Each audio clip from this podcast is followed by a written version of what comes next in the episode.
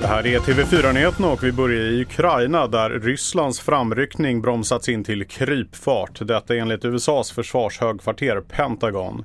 Under fredagen samtalade även Ukrainas försvarsminister med sin amerikanska motsvarighet. Efter samtalen väntas nu ny militär hjälp från USA inom kort.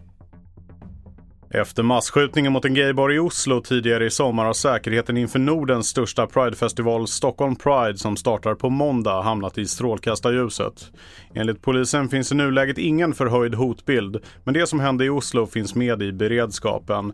Vi hör Susanne Wikland, biträdande polisområdeschef i Stockholm city. Jag skulle nog säga att ni ska inte vara oroliga utan eh, komma hit och eh, tänka på att vi är vana vid stora arrangemang. Vi jobbar väldigt eh, noga med säkerhetsarbetet. Men också vara vaksam och är det någonting som är misstänkt så kontakta polisen. Tre personer har förts till sjukhus efter en trafikolycka med en flakmoped i Kvicksund i Västerås kommun, skriver polisen på sin hemsida. En av personerna är allvarligt skadad. Olyckan inträffade vid 01-tiden under natten mot lördagen. Polisen har upprättat en anmälan och kommer att utreda vad som orsakat olyckan.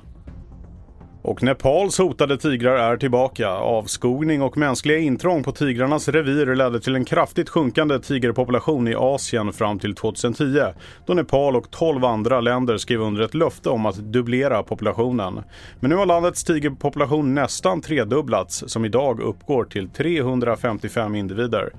Jag heter Felix Bovendal och mer nyheter hittar du på tv4.se och i appen.